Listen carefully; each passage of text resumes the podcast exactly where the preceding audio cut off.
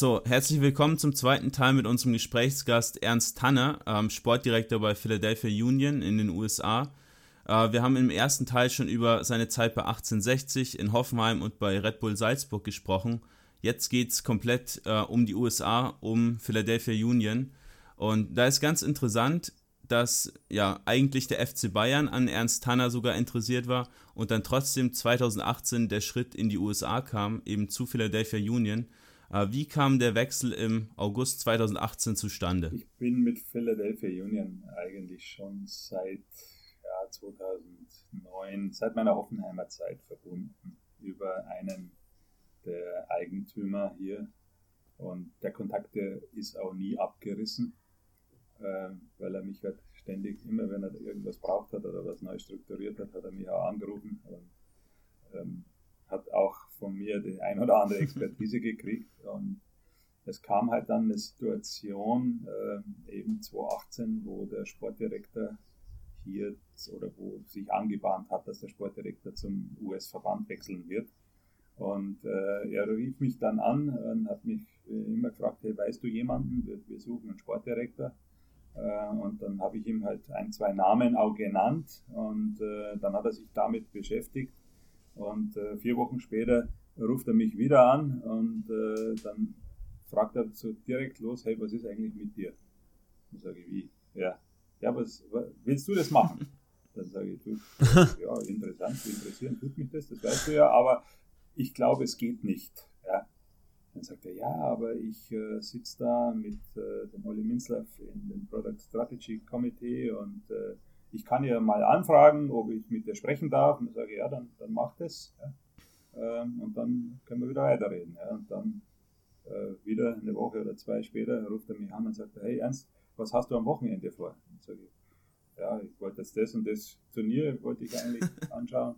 Ja, aber kannst du nicht am Freitag rüberkommen nach New York und dann sprechen wir mit unserem Haupteigentümer und äh, äh der, ganz unabhängig jetzt einfach mal sprechen wir, der Olli hat es erlaubt und äh, pipapo, äh, ja, ich buche den Flug und dann bin ich halt darüber geflogen. Wir haben uns fünf Stunden in New York äh, äh gegenüber vom Empire State Building ähm, mit dem Haupteigentümer über Fußball unterhalten und über, über und einfach über Konzepte auch gesprochen und ja, am nächsten Tag hatte ich ein Angebot äh, im Briefkasten oder im Mailkasten liegen. Und äh, ja, nach reiflicher Überlegung und äh, wollte das ja immer schon mal machen, habe natürlich dann auch mit Red Bull gesprochen und äh, bin dankbar, dass wir es möglich machen konnten, ja, dass ich eben hier jetzt in, in Philadelphia tätig bin. Wie intensiv haben Sie die MLS im Vorfeld verfolgt? Also war das schon immer eine Liga, die Sie sehr gereizt hat? Oder war es eher die Vorstellung, in den ja, USA zu immer, arbeiten? Ich habe eigentlich immer mal den Wunsch gehabt, äh, im am besten englischsprachigen Ausland zu arbeiten, mal was anderes kennenzulernen. Und was mich halt explizit äh, interessiert hat, ist das System dahinter. Ähm, und äh, das ist ja auch durchaus das Interessante. Ja. Man, wir, wir haben hier mit Salary Cup zu kämpfen, wir haben hier etliche Ausnahmen über DP-Regelung, über TAM-Regelung. Ähm, und Philadelphia hatte natürlich auch den Ansatz, äh, junge Spieler zu entwickeln. Also der Richie Graham, der im Endeffekt dafür auch mit äh, oder dafür steht mit seinem Namen, ähm, war ja oft in Hoffenheim und hat bei verschiedenen Clubs in Europa hospitiert, wie die, hat sich die Best Practice Beispiele geholt und versucht, hat es auch versucht, hier in der Akademie umzusetzen. Und ähm, ja, wir, wir, fügen das gerade halt alles äh, bestmöglich zusammen, soweit es hier halt unter den gegebenen Voraussetzungen auch möglich ist. Ja, Sie sprechen gerade schon die Philosophie an. Ähm, der Besitzer von Philadelphia Union, Jay Sugarman, den haben Sie vielleicht auch vorhin schon gemeint, äh, mit dem Sie da schon jahrelang in, in Kontakt standen, hat bei Ihrer Verpflichtung äh, gesagt, wir glauben, dass Ernst Tanner der perfekte Anführer ist, um die vielversprechende Basis, die wir geschaffen haben, weiter auszubauen und zu verbessern. Ähm, ja, sagt ja eigentlich schon alles aus, was ja Ihre, Ihre Vereinsphilosophie und die auch von äh, Philadelphia Union beschreibt. Ja, wir, wir haben jetzt, äh, denke ich, in den letzten zwei Jahren auch schon einiges auf den Weg gebracht. Ich meine, Philadelphia, es war schon eine ganz ordentliche Basis da. Ich meine, wir, wir haben, wir haben eine für amerikanische Verhältnisse sehr gute Akademie.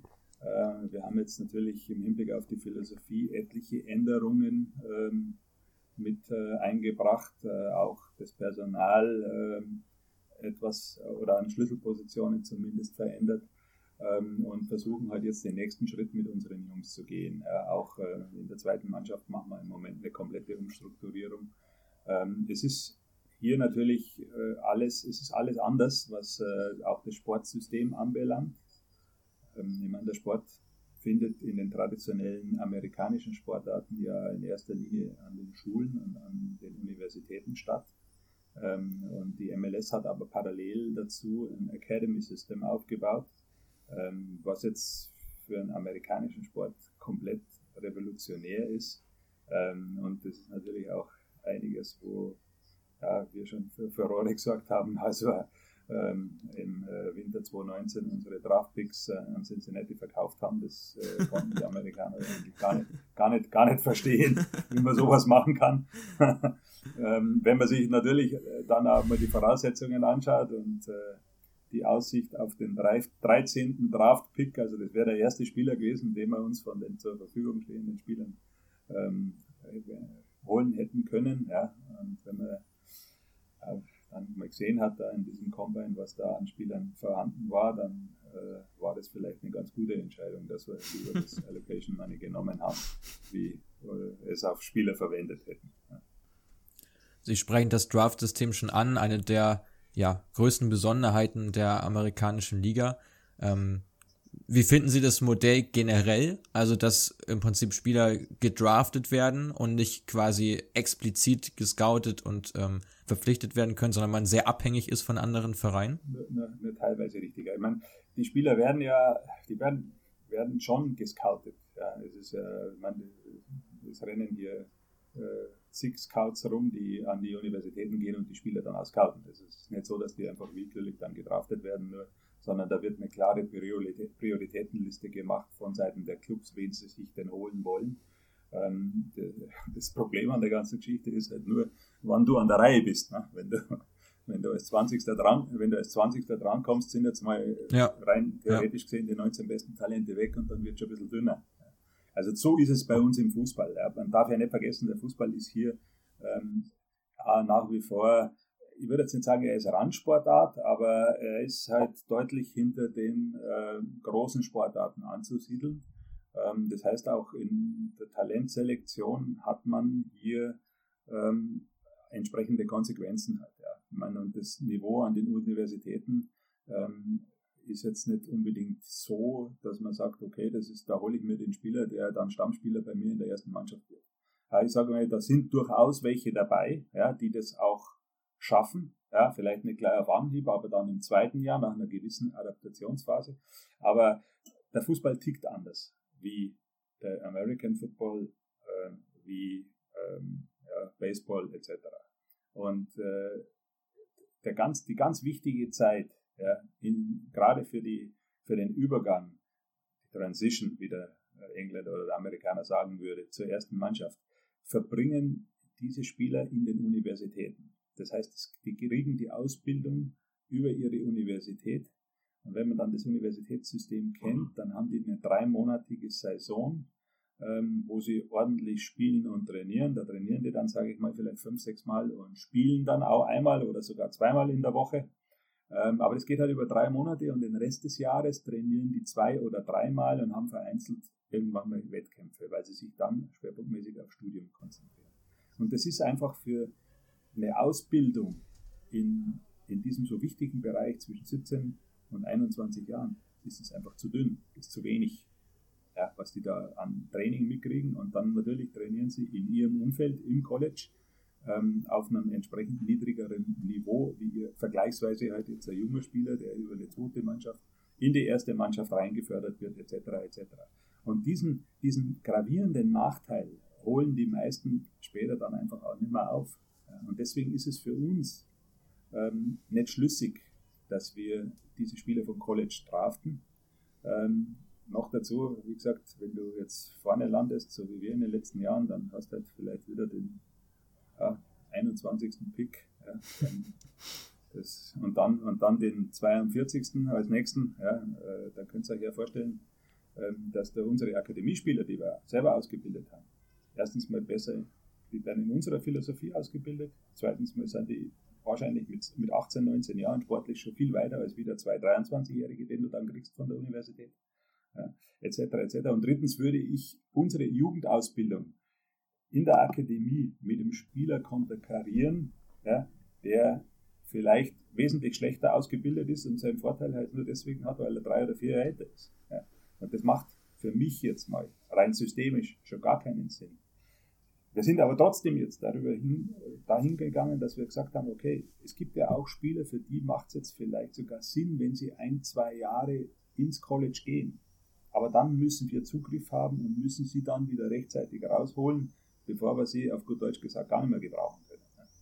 Und das, das kann auch passieren. Also ich will das nicht ausschließen. Ich will auch, man, muss, man darf ja auch hier eines nicht vergessen, das ist ein, eine Kultur, die hier entstanden ist. Jeder, jeder, jeder Spieler ist ja stolz auf seine Uni-Ausbildung, das, das Alumni-Dasein. Das spielt hier, äh, das spielt, wenn, du, wenn du einmal in Clemson warst, bist du dein ganzes Leben lang Clemson-Absolvent. Und so sehen die das auch. Ja, die sind auch, sind auch und zu Recht stolz auf die Ausbildung. Das ist ja alles gut. Aber auch im Fußball passt es halt im Moment nicht. Ja, Finde ich. Das äh, muss, man, muss man klar und deutlich so sagen. Ja, ist ein ganz interessanter Ansatz, weil man häufig hier ähm, ja nur quasi die Vorteile dieses ganzen College-Systems mitbekommt, eben dass Spieler sagen, ähm, gerade auch Deutsche, die rübergehen in die USA, die dann sagen, ja, dort habe ich zumindest eine Absicherung sozusagen, wenn ich nicht zum Profi reife, dass ich dann zumindest meinen Abschluss in der Tasche habe und nicht mit äh, 25 hier in der Regionalliga kick und nichts in der Tasche habe. Ähm, aber andererseits ist ja schon interessant, dass sie dann da so einen, ich würde jetzt mal sagen, europäischen Ansatz wählen und dann mehr so ja, die eigene Academy in den Vordergrund rücken. Äh, wie wird das in den USA gesehen? Werden sie dafür auch kritisiert oder finden die Leute diesen neuen Ansatz spannend? Teils, teils. Also wir haben sehr viel Beifall gekriegt damals, äh, als wir diese Entscheidung getroffen haben, von vielen Leuten jetzt innerhalb, innerhalb unserer Liga, die alle gesagt haben, ja, endlich, endlich ist mal jemand gekommen und hat denen mal gesagt, dass es einfach so nicht geht und dass es nicht reicht. Ja. Ähm, man, natürlich äh, gibt es auch Kritiker, die halt sagen, ja, was macht der, der, der, der respektiert unsere Kultur nicht. Ja. Aber das stimmt nicht. Ich, ich habe sehr viel Wertschätzung für die Kultur und, und die funktioniert auch in verschiedenen Sportarten. Ja, man überlegt man im American Football, im Basketball, da ist der Draft, das ist Baseball, das ist eine Riesenveranstaltung. Und auch zu Recht, weil wir haben es hier mit ja, den weltweit besten Talenten zu tun. Und wenn ich hier die richtigen Spieler drafte, und da sind ja nicht nur 20 da, die vielleicht gut sind oder, oder, oder 10, ja, das sind ja, da, da kannst du ja mit dem, mit dem 70. Draftpick vielleicht in deiner Mannschaft sogar noch ähm, ein, ein, ein, gut, ein richtiges Schnäppchen machen. Da ist es ganz was anderes. Ja. Nur im Fußball habe ich diese Qualität in, erstens einmal in der Spitze schon nicht und zweitens auch in der Breite nicht. Ja, und damit habe ich ganz andere Voraussetzungen. Und dann habe ich natürlich ein Parallelsystem, eine Parallelstruktur in der eigenen Akademie, wo ich das in der Hand habe, wie wir unsere Spieler ausbilden. Ja, das ist ein unschätzbarer Vorteil. Und dann, dann können wir uns am Ende des Tages eben beglückwünschen, wenn wir es gut gemacht haben oder uns hinterfragen, was wir falsch gemacht haben, wenn es nicht funktioniert. Ne? Und das ist hier, das ist hier schon äh, auch ein, ein wesentliches Kriterium. Sie haben es dadurch ja auch mehr selbst in der Hand, wie sie im Prinzip ihre Ausbildung äh, selber lenken. Äh, meine Frage ist nochmal bezogen auf die Identifikation der Spieler. Und zwar haben Sie gerade davon gesprochen, dass ja die Colleges schon so sind, dass die Spieler auch ähm, oder generell die Menschen, die dort das College absolvieren, sehr stolz darauf sind, bei der entsprechenden Uni gewesen zu sein oder zu sein. Ist es bei Fußballvereinen denn auch so oder ist es etwas anders? Weil gerade aus anderen US-Sportarten hört man das ja häufiger, dass da auch einfach Clubs dann gewechselt werden, ohne dass man jetzt für den Club richtig spielt, sondern eher durch, also er sich selbst präsentieren darf bei diesem einen Verein. Ist das im Fußball auch so? Ist die Mentalität ähm, dort anders? Also nach meinen Erfahrungen, die, die Mentalität ist generell ein bisschen anders, weil wir hier ein Draftsystem haben, das im Grunde zulässt, dass der Spieler zu jedem Zeitpunkt zu irgendeinem anderen Verein transferiert werden kann. Also wenn der Spieler kann jetzt theoretisch dieses Jahr ja. bei Philadelphia spielen, das nächste Jahr bei Red Bulls in New York das übernächste Jahr in Orlando und dann wird der halt immer wieder weitergegeben, hat aber den, steht bei der MLS unter Vertrag, ja, das ist die Besonderheit des Ganzen. Ähm, und wird ein Draft-Agreement an die Liga geschickt und dann einigen die Vereine auf eine gewisse Summe und dann wird er, dann wird er gedraftet oder transferiert, wie man in Europa sagen würde.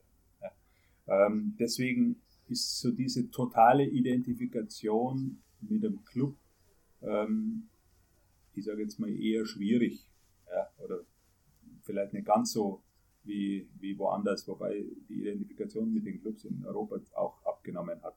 Das wissen wir, denke ich, alle. Ähm, was ich aber festgestellt habe mit ihrer Ausbildung, und da sind die Amis irgendwo, das kommt vielleicht auch von der Kultur des Universitätssystems her, mit ihrer Ausbildung identifizieren sie sich sehr wohl. Ja. Und äh, da haben wir, wir haben ja in Philadelphia, ich meine, das möchte ich nochmal dazu und, und deutlich anfügen, unsere Spieler, unsere jungen Spieler machen alle eine Ausbildung über ein Fernstudium an der Universität. Also die, äh, und da schauen wir penibel drauf. Und wir trimmen die auch richtig. Wir haben eine, eine Schule bei uns dabei in der Akademie, die sucht im Grunde eine Highschool, die sucht seinesgleichen, weil wir die Trainingszeiten ähm, festlegen können und die Schule macht ihren Unterricht um die Trainingszeiten ähm, drumherum.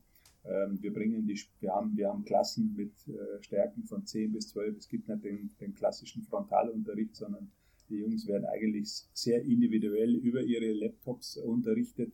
Ähm, natürlich ist Personal vor Ort, das ihnen dann auch hilft. Ähm, die werden extrem auf eigenständiges Handeln getrimmt, werden extrem auf Innovation und, Kreativität getrimmt. Also äh, das, was wir da schulisch machen, und dadurch, kommt dadurch kommen wir teilweise sogar in das Problem, dass die mit, mit 16 Jahren schon fertig werden mit ihrer Schule.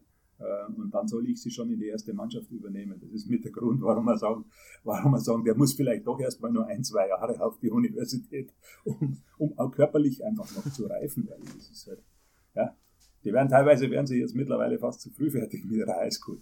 Ja, durch das, dass wir so advanced äh, vorgehen in der, in der Hinsicht. Ja, dafür haben sie dann ja auch ein Farmteam, äh, ehemals Bethlehem Steel, jetzt Philadelphia Union 2. Ähm, sitzen die bei Ihnen in der Nähe oder ist das wie in. Ja. Na, das ist unsere zweite Mannschaft. Die sitzen nicht nur in der Nähe, sondern die trainieren gleich. Weil es ist ja in anderen US-Sportarten häufig so, dass man dann da ein Farmteam hat, was äh, im, im, zum Beispiel bei den San Jose Sharks der Fall ist, dass das Farmteam auf der anderen Seite der USA sitzt. Ähm, aber ist es bei anderen ja. Teams dann auch so, dass quasi das, also in der MLS, dass das Farmteam auch ähm, direkt ums Eck ist oder hat man da auch so weite Strecken teilweise zurückzulegen? Nee, die, die zweiten Mannschaften sind eigentlich grundsätzlich ähm, im Club angesiedelt. Ja. Also ich kann das jetzt nur sagen von, von Clubs wie, wie halt Red Bulls oder, oder Atlanta, die zweite Mannschaft, die haben eine zweite Mannschaft am selben Campus. Ja. Spielen dann auch in der USL mit. Ähm, es gibt auch diese Kooperationen, wie es zum Beispiel Washington macht mit Loudon. Ja. Ähm, es ist ja nicht ganz so einfach äh, in der Hinsicht, weil äh, die USL vermeintlich zweite Liga sieht sich hier ja auch als Profiliga. Ähm, das ist ja, es gibt ja keinen, keinen ähm, Abstieg jetzt von äh, MLS in eine USL rein. Ja, das darf man, es sind ja beides Profiligen, die parallel laufen. Die USL wird eigentlich fälschlicherweise als zweite Liga bezeichnet. Vom Niveau her ist es sicherlich, aber vom, aber, aber jetzt von der Organisationsform her ist es eine weitere Profiliga hier. Ja. Eine parallel laufende Profiliga zur MLS. Ja. Und das, äh, birgt auch durchaus organisatorische Schwierigkeiten für uns. Das darf man nicht ganz vergessen. Deswegen sind wir ja bestrebt, dass wir innerhalb der MLS ähm, eine eigene Liga für unsere Nachwuchsmannschaften äh, gestalten können. Okay, ähm, sehr interessant. Ähm, wie ist Ihre Zukunft, Zukunftsvision gerade jetzt für Ihre für die Ausbildung von Spielern, generell für ihre Talente?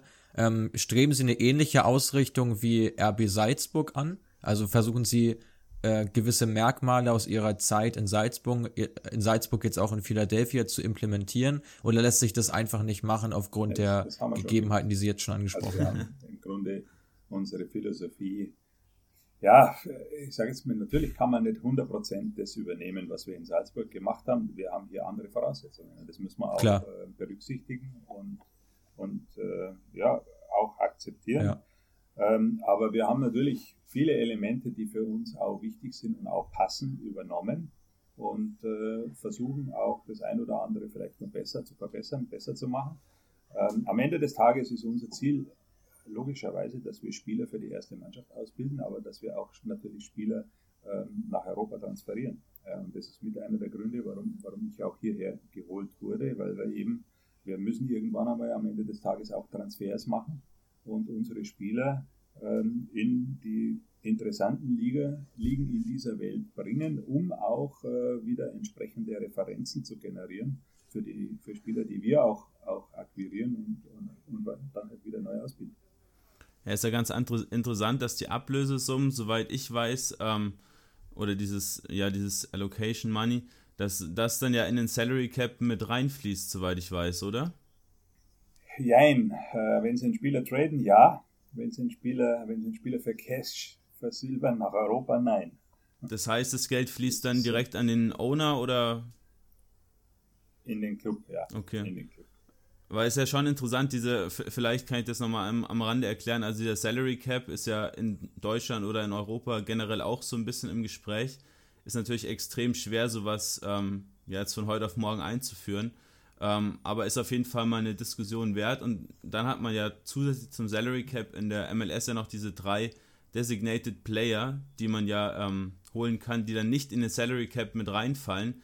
Äh, bei ihnen ist da zum Beispiel Andrew Wooten Beispiel dafür, oder? Den sie aus Sandhausen geholt haben. Ja, aber das ist kein DP.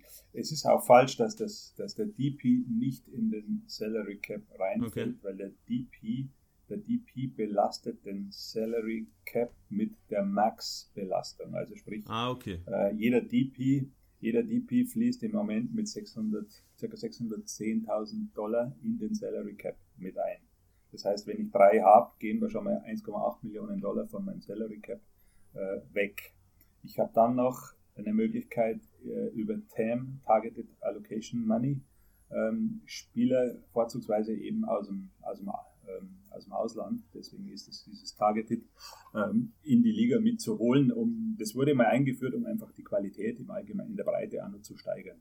Äh, und mit diesen Instrumenten müssen wir entsprechend auch möglichst gut variieren und versuchen, das Geld möglichst gut in der, ich sage jetzt mal, in der Breite unseres Kaders äh, zu investieren, um wettbewerbsfähig zu sein. Und das ist eigentlich das, das Interessante an dem System. Der Cap ist mal für alle gleich.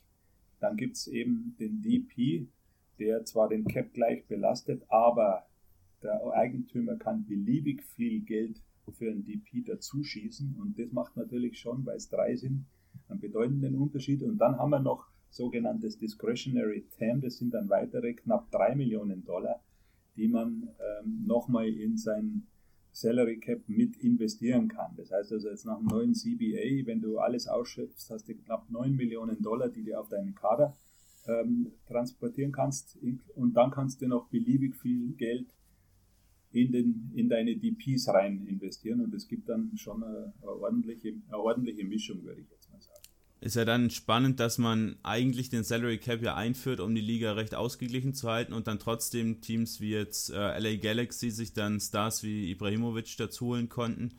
Oder auch Vela ist ja ein Beispiel, ähm, die das Niveau ja. der Liga oder das, die, die das Niveau des Teams ja schon nochmal extrem anheben.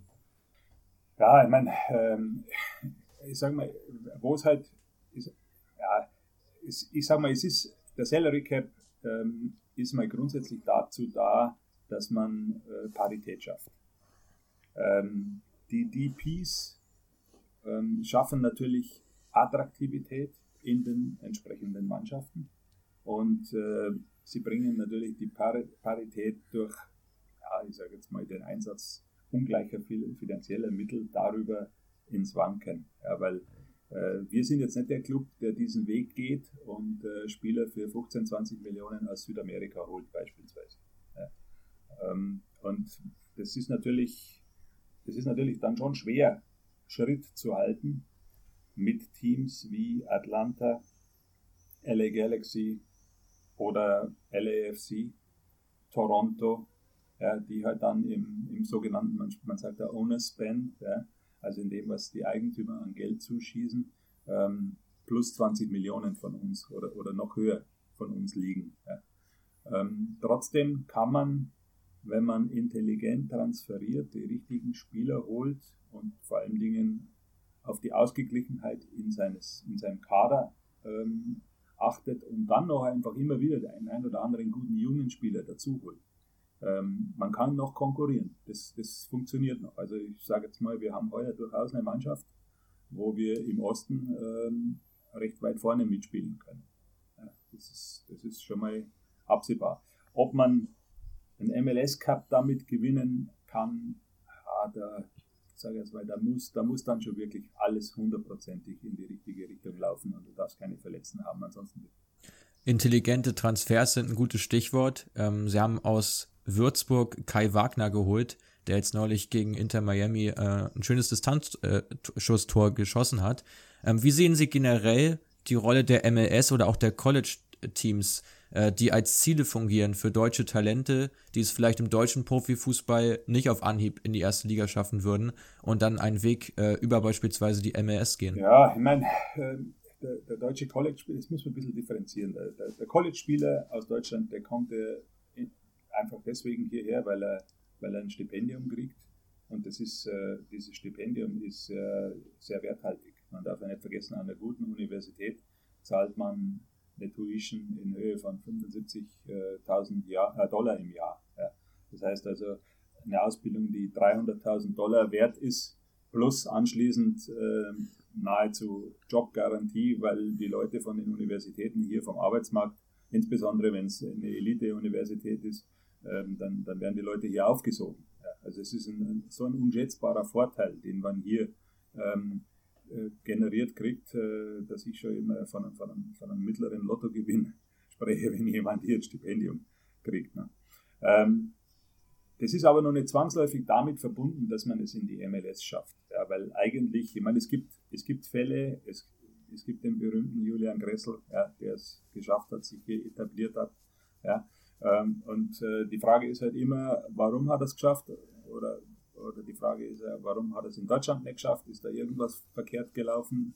Ähm, hat man dann vielleicht im Scouting die falschen Spieler bevorzugt, äh, wie auch immer, aber das ist ja müßig. Ich meine, er ist hier, hat es hier geschafft, er hat hier eine tolle Karriere hingekriegt und hat es hier über die Universität geschafft. Ja. Und das sind, das ist, sind aber in der Regel Ausnahmen.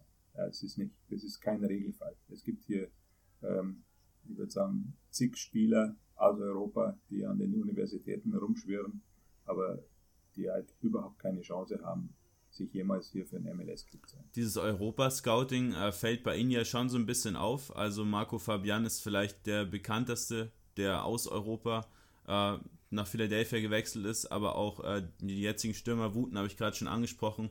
Auch Kasper Pritze-Bilko kam aus ähm, Europa. Ähm, dann der von, von Mats gerade angesprochene Kai Wagner. sind alles äh, Spieler, ja, die recht ähm, oder die halt in, in, Deutschland, in Europa gespielt haben. Ähm, und da sind sie ja schon, würde ich mal sagen, Vorreiter, weil viele Teams in der MLS ja eher Richtung Mittelamerika, Richtung Südamerika schauen, viele Mexikaner, die in der MLS spielen. Ähm, läuft es dann durch sie und durch ihr Trainerteam, ihr Scouting-Team ähm, in die Richtung oder war das zuvor auch schon einer der Zielmärkte der Scouts? Ja, man, wir, wir haben natürlich hier schon äh, durch die, die, Art und Weise, wie wir Fußball spielen wollen, ja, ist natürlich in Europa äh, schon vielfach eine, ja, eine, ist, ist Europa vielfach einfach ein, ein Zielmarkt für uns, der etwas geeigneter ist dafür. Äh, wir schauen aber auch nach Südamerika. Also wir haben zwei, und Mittelamerika, wir haben zwei Zielmärkte für uns. Das ist einerseits der europäische Markt, wobei man dann natürlich nicht immer unbedingt in die Top-Ligen reingehen können, weil dort die Spieler für uns in der Regel auch unerschwinglich sind, respektive sie nur dann nach äh, Amerika gehen wollen, wenn es jetzt für uns eigentlich schon zu spät ist. Ähm, und von, ähm, äh, oder, oder, oder halt, äh, ja, dann auch vielfach eben nicht den, den Ansprüchen genügen, die wir haben. Aber ähm, es gibt auch in Südamerika interessante Spieler und da haben wir auch einen Mann sitzen, der sich äh, eben darum kümmert und äh, durchaus äh, ja, ganz ordentliche Ergebnisse geliefert hat, wie man jetzt äh, an einem Spieler wie Santos oder Martinez sieht. Die für uns sehr, sehr wichtige Spieler geworden sind. Ja, interessante Ligen in, in, Deutsch, äh, in Europa, Sie haben es gerade schon gesagt, da ins oberste Regal können Sie da nicht greifen, aber ähm, ich glaube, Matej Oravec können wir da mal hervorheben, den Sie für eine Million aus der Slowakei Nein, so verpflichtet teuer, so haben. so teuer war das nicht, sonst hätte man machen können. aber bei Transfermarkt.de steht tatsächlich ein, eine Million. Ja, ähm, Sie, dürfen aber nicht immer alles glauben, Sie dürfen nicht immer alles glauben, was im Internet drinsteht. Ja. Ähm, aber das heißt, äh, Sie greifen dann ja schon ähm, gerne auch mal so eine, so eine Liga an. Auch Jakob Glesnes, der kam äh, von Storms Godset. Ähm, das heißt, ja, also solch, solche Ligen fallen dann auf jeden Fall, ähm, ja, oder sind in ihrem Radar. Ja, äh, wie gesagt, meine, äh, wenn wir, wenn wir in die Bundesliga gehen, respektive in, in die französische Liga, spanische Liga, wo auch immer, ähm, dann müssen wir für unsere Verhältnisse einfach viel zu viel Geld aufwenden. Ähm, und das, das geht mit den Möglichkeiten, die wir haben hier einfach nicht, das ist unvereinbar. Deswegen schauen wir in Nischenmärkte, gezielt in Nischenmärkte. Ähm, wir, haben nicht, wir selektieren natürlich auch unsere Spieler vor, die wir haben wollen. Ja, ich meine, da spielen wir immer von der Vertragslaufzeit äh, angefangen bis äh, über bestimmte Daten, die wir generiert haben und kriegen, die wir dann auch entsprechend ins Verhältnis setzen, so wie wir ein Spiel aussehen. Ähm, und dann fällt er, dann muss man natürlich immer auch hin und muss ihn scouten, das hilft ja eh nicht. Ähm, aber da müssen wir halt rein in diese Märkte und dann können wir auch für unser Verhältnis ordentliche Jungs verpflichten. Das haben wir ja in der Vergangenheit bewiesen. Ihre Möglichkeiten erweitern könnte auch ein Transfer von Brandon Aronson, der aktuell bei Ihnen im Kader steht. Jetzt in den letzten Tagen sind da einige Gerüchte aufgekommen, äh, dass er angeblich von mehreren Bundesligisten gescoutet wird. Ähm, er wird von den Medien als US Harvards beschrieben, ein offensiver Mittelfeldspieler mit einer sehr starken Ballbehandlung. Ähm, ja, können Sie über ihn was sagen? Können Sie sein Potenzial vielleicht auch ein bisschen einschätzen? Ähm, sicherlich werden Sie ihn noch im Verein gerne halten wollen. Ja, wobei ich äh, hier, ähm, ich sage jetzt mal, keine ähm, Fantasievorstellungen in der Hinsicht habe, dass man den so lange halten kann. Äh, um, um die Ziele des Vereins im Hinblick auf Meisterschaften etc. Ähm, zu verifizieren. Das ist schlichtweg nicht möglich. Wenn sich ein Spieler über das Niveau der Liga entwickelt und vor allen Dingen ähm, er ist ein junger Spieler, ähm, dann, und er hat dann die Möglichkeit, in einer der Top-Ligen in Europa zu gehen, dann muss man Lösungen finden. Das ist ja auch ganz klar. Ja, und da, da sind, wir, sind wir nicht fußballromantisch, sondern da sind wir pragmatisch realistisch. Ähm, ich, der Vergleich mit dem Havertz, finde ich, hinkt ein bisschen, weil es, Brandon ist ein ganz anderer Spielertyp. Ähm, äh, er hat unglaubliche, unglaublich gute Einstellung, unglaublich ein hohes Laufpensum, einen unglaublichen Aufwand. Ähm, auch äh, arbeitet extrem gut gegen den Ball, also für, für ein Pressing-System, ähm, wie sehr viele Vereine spielen wollen, hoch attackieren etc., ist der, ist der Brandon eigentlich wie gemahlen. Ähm, aber er, er, muss halt, er muss sich jetzt halt auch noch ein Stück weiterentwickeln, an seinem Torabschluss arbeiten. Ähm, Ballsicherheit ist auch noch ein bisschen ein Thema. Äh, aber ist ja normal, ich meine, er ist 19 Jahre, er spielt jetzt seine zweite Saison in der MLS mit 19 Jahren, ähm, entwickelt sich konstant weiter. Wir sind hochzufrieden mit ihm und dass jetzt andere Vereine auf ihn aufmerksam werden, ehrt uns, ja, bestätigt uns äh, in der Richtigkeit des Weges und äh, der Arbeit, die wir hier machen. Ähm, alles weitere wird man sehen. Könnte sich da jetzt auch schon in der jetzigen Transferphase ein Transfer anbahnen oder ja, stehen da die Chancen schon noch gut, dass sie ihn halten können oder ist da jetzt wirklich ein Verein schon, schon kurz vor einer Verpflichtung? Also Namen müssen sie natürlich keinen ja, sagen, aber.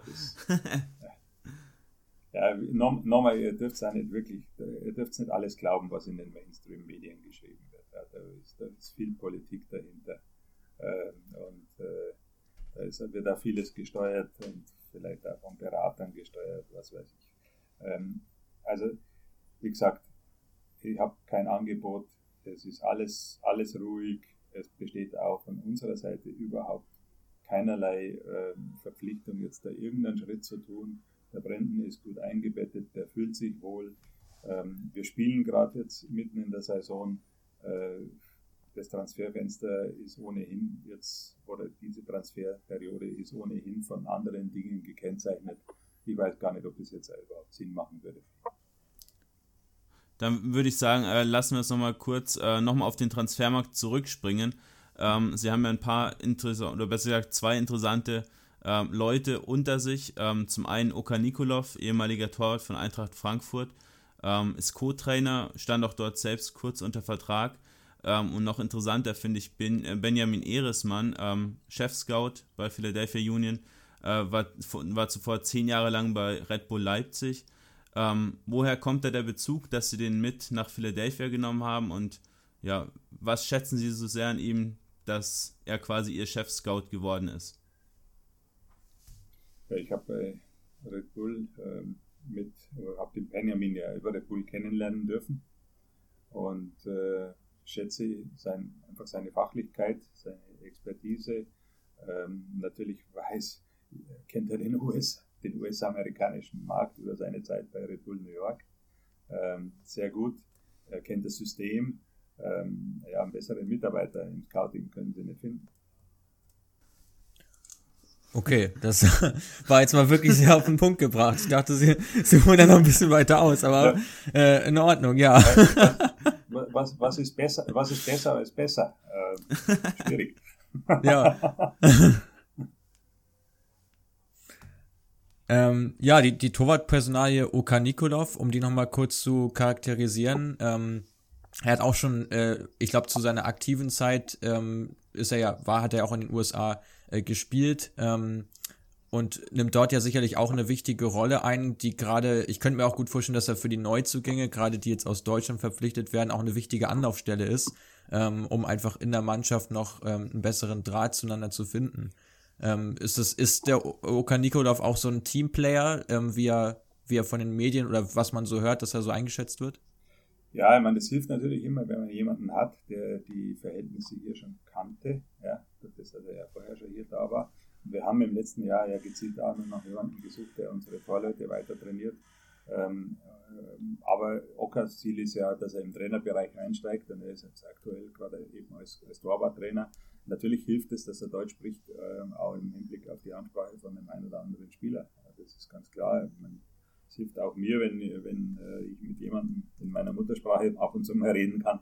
Ähm, Absolut. Ja, also es ist, sind im Endeffekt genau die Faktoren, warum wir das halt haben. Gut, ja, momentan, äh, Herr Tanner, wir nehmen das Interview am 24.07. auf, ähm, sitzen Sie in Orlando in der sogenannten Bubble und ähm, nehmen mit Ihrem Team am MLS Cup teil. Äh, sind momentan mit zwei Siegen und einem Remis recht gut dabei. Äh, wie geht es denn weiter in den USA mit der Liga. Es, es hieß ja, dass es wahrscheinlich keine oder vielleicht keine Saison geben könnte. Ähm, für Sie persönlich wäre es ja vielleicht schon recht schade, nachdem Sie sich in den letzten Jahren auch zweimal für die Playoffs qualifiziert haben ähm, und quasi auch ja aus Ihrem Antrittsgespräch, wo Sie gesagt haben, ich freue mich darauf, neue Ideen zu entwickeln, um Union in noch größere Höhen zu bringen, äh, jetzt so ein bisschen gestoppt werden in Ihrem Drang, sage ich mal. Ja, das ist in der Tat so, weil wir natürlich auch heuer eine Mannschaft haben, mit der wir jetzt schon gezeigt haben, dass wir konkurrenzfähig sind ja, und auch jetzt mal in der, Konkur in der Konferenz im Osten sicherlich ganz weit vorne mitspielen können, auch attackieren können. Das ist eigentlich, was wir jetzt machen wollten. Ähm, es schaut so aus, ich meine, der, der MLS Cup, die, die, Gruppenphase hat ja zur Liga gezählt. Das heißt also, wir stehen im Moment bei fünf äh, Ligaspielen und äh, wenn wir spielen natürlich jetzt den MLS Cup in K.O.-Form zu Ende. Ähm, und es ist jetzt angedacht, dass wir die Liga dann, wenn wir wieder heimkommen im August, ab Mitte, August zu Ende spielen oder weiterspielen. Ähm, es ist zunächst mal angedacht, dass wir regionale Spiele haben, wo wir ähm, ja, ich sage jetzt mal am Spieltag anreisen und auch wieder heimreisen können, um eben die ganzen logistischen Dinge wie Hotel etc. zu umgehen. Das ist durchaus hier im Osten bei uns ganz, ganz gut möglich. In Philadelphia haben wir dafür auch gute Bedingungen. Also wir können die beiden New Yorker Clubs per Bus erreichen, ebenso ähm, wie Washington. Ähm, wir haben nach New England theoretisch auch die Möglichkeit, mit einem Charter eine halbe Stunde hinzufliegen und dann dort zu spielen am selben Tag und wieder zurückzugehen. Also für uns auch mit den Kanadiern wäre es möglich, wobei wir in Kanada ein paar andere Restriktionen haben aktuell, man, da muss man ohnehin für die kanadischen Vereine eine eigene Lösung finden. Ähm, aber ich gehe schon davon aus, dass wir jetzt im Osten hier die Konferenz zu Ende spielen und dann auch später, insbesondere dann, wenn die Covid-Situation etwas, sich etwas entschärft hat, ähm, auch in der Playoff gehen können und dann bis Mitte Dezember, das ist eigentlich der Plan, hier die Saison zu Ende bringen. Auf welcher Stufe ähm, sehen Sie die MLS spielerisch? Also können Sie die mit einer anderen Liga ungefähr vergleichen, um das, um das Niveau mal einzuschätzen? Ja, es ist grundsätzlich schwierig. Also meine, meine, meine Spieler, meine deutschen Spieler hier sagen, dass wir technisch deutlich besser sind als die zweite Liga in Deutschland. Ja. Ähm, wir, wir werden uns, es ist ein anderer Fußball. Ähm, ich sage jetzt mal durch die ganzen Südamerikaner, Mittelamerikaner und auch die Europäer haben wir hier durchaus eine ordentliche Qualität. Äh, wir werden jetzt im Schnitt nicht so Leistungsfähigkeit, äh, nicht so leistungsfähig wie die Top 5 Ligen in Europa sein, aber danach, äh, da können wir gut rein. Also ich sage jetzt mal, ähm, wir sind wahrscheinlich sehr viel besser wie, wie die ein oder andere Liga aus dem, aus dem Benelux oder, oder wie halt Ligen in, in kleineren europäischen Ländern, da sind wir schon besser. Ähm, und das ist halt das Problem, was wir hier halt haben, ist, dass es die, die Fußballlandschaft ist äh, sehr divers. Ähm, es gibt hier unglaublich gute Clubs, ähm, um mal LAFC, New York City FC zu nennen, Atlanta, die auch richtig Geld ähm, in den Fußball investieren. Seattle ist auch ein Club, Toronto, ja, die, die haben ein unglaublich gutes Niveau. Ähm, und es äh, gibt halt Clubs, Expansion, Expansionsclubs, also die gerade jetzt halt in die Liga gekommen sind, die müssen sich halt erstmal anpassen. Ja. Man, ähm, ein Cincinnati im letzten Jahr hätte wahrscheinlich in der zweiten Liga ein Problem gehabt und wäre vielleicht abgestiegen. Also das ist halt hier noch ähm, in der Entwicklung, aber die MLS hat sich in den, ich verfolge so seit 2009, 2010 verfolge ich das Ganze und seitdem hat die MLS einen enormen Sprung gemacht. Ja, die zwei von Ihnen gerade angesprochen, New York City FC und Toronto, habe ich 2016 im Yankee Stadium sehen dürfen. Äh, war damals zu Gast in New York. Ähm, war, war auch recht überrascht, dass das Niveau doch ähm, ja, ansehbar war, sag ich mal. Also ich hatte damit mit äh, weitaus schlechterem Fußball gerechnet. Und wie Sie gerade schon gesagt haben, ist einfach ein bisschen technischerer Fußball als in Deutschland. Ähm, und wie, wie, wie schätzen Sie das Ganze fantechnisch ein? Weil dafür wird die MLS ja so ein bisschen hier belächelt, in Deutschland vor allem. Ähm, wobei sich da ja schon im Gegensatz zu anderen ähm, Sportarten in den USA so eine gewisse Fankultur entwickelt. Ja, äh, ich sag mal, was sehr angenehm ist, dass es hier keinerlei Ausschreitungen oder gewalttätige Fans gibt. Ja, das macht das, das, Arbeiten schon angenehm. Ja. Ähm, es gibt mittlerweile Clubs, die haben äh, richtig gute Fankultur. Also wir waren ja Anfang, also im, im, März haben wir in LAFC gespielt, was dort im Stadion abgeht. Sie sagen, ist aller, aller Ehren wert. ist richtig, da ist richtig Stimmung in der Bude. Es ist aber auch so bei uns, wir haben jetzt mal, wir haben gerade 19.000 äh, Zuschauer fassendes Stadion, aber wenn das voll ist, ähm, und gerade im letzten Jahr als wir doch ein paar sehr, sehr mitreißende Spiele drin gehabt haben, dann war da durchaus, äh, da war unglaubliche Stimmung drin. Und äh, die Fans gehen aber bei Philadelphia Union, die Fans gehen da ganz gut mit. Kann man muss sagen. Das war eigentlich schon eher überraschend. Als wir hier angefangen haben, ähm, waren, war das Stadion mehr oder weniger halb leer, aber seitdem wir jetzt äh, durchaus attraktive Spiele zeigen und erfolgreichen Fußball spielen, kommen die Leute und und honorieren das und äh, gehen, das auch, gehen das auch entsprechend mit. Und so ist die Stimmung am Spieltag. Gibt es auch Stimmen seitens der Fans, die einen Superstar fordern, die gerne mal einen Spieler in Philadelphia hätten, der äh, weltweit bekannt ist? Ja, das, das gibt es immer, weil so funktioniert eigentlich der amerikanische Sport. Ich meine, der, der, ist ja immer, der ist ja immer irgendwo auf der Suche nach einem Star. Ähm, ja, bei uns ist es halt so, da ist die Star mehr oder weniger die Mannschaft. Und äh, ähm, ich glaube, das haben unsere Leute auch erkannt und, und verstanden. Ähm, äh, natürlich, das Marketing äh, drangsaliert uns schon immer, dass sie gerne einen Star hätten. Ja, verstehe ich auch, weil sie der entsprechend ähm, monet, monetarisieren lässt. Ja, aber ähm, auf der anderen Seite weiß ich nicht, ob das für uns so gewinnbringend wäre. Ja, was auch wieder für ihre äh, Vereinsphilosophie einfach stimmt mit Jim Curtin jetzt auch schon seit äh, sechs Jahren den gleichen Cheftrainer und dass man einfach ja langfristig was aufbaut, ähm, halten wir beide auch für sinnvoll, anstatt da jetzt wirklich viel Geld für so einen äh, Star rauszublasen, der dann halt in zwei Jahren vielleicht eh wieder weg ist. Ähm, aber generell ähm, ist ja schon interessant, dass sie einfach diesen anderen Approach ja, von dem US-Sport äh, US einfach wählen. Ähm, wie, wie werden sie da von den Fans gesehen? Also generell kann ich mir schon vorstellen, dass man als, als Deutscher so ein bisschen als ja fast schon der heilige Gral gesehen wird, wenn man ähm, in so einem US-Verein im Fußball was bewirkt, weil ja einfach bewusst ist, äh, Deutschland Weltmeister 2014 und einfach ja dieses Fußball-Know-how ja das ganze Deutschland auf ein neues Level hebt. Ja, äh, ich denke jetzt mal, ich habe hier ein ganz gutes Standing. Ich, ich kriege das ja auch oft ja, äh, gefeedbackt, wenn ich durchs Stadion laufe am Spieltag. Ähm, es ist hier ja auch einiges entstanden und ich glaube, die Fans honorieren das. Ähm, mein Philadelphia war noch nie so gut wie jetzt. Und äh, wir haben jetzt einfach Spieler entwickelt, auch aus der Region, ähm, die auch für Identifikation sorgen. Und äh, vielleicht ist es halt so, dass wir der Verein sind, ähm, die sich unsere eigenen Stars machen und entwickeln. Und äh, wenn da immer wieder der ein oder andere Junge nachkommt, dann, dann kann da ja auch was entstehen, was für Identifikation sagt. Und äh, ja, wenn die dann irgendwann mal noch in, auf dem europäischen Level für Furore sorgen, dann ist es umso schöner. Ja. Und äh, dann schließt sich der Kreis wieder. Ja. Auch mit dem, was wir machen wollen. Wir haben jetzt in diesem Gespräch schon mehrfach über die Vereinsphilosophie oder generell über Philosophien gesprochen.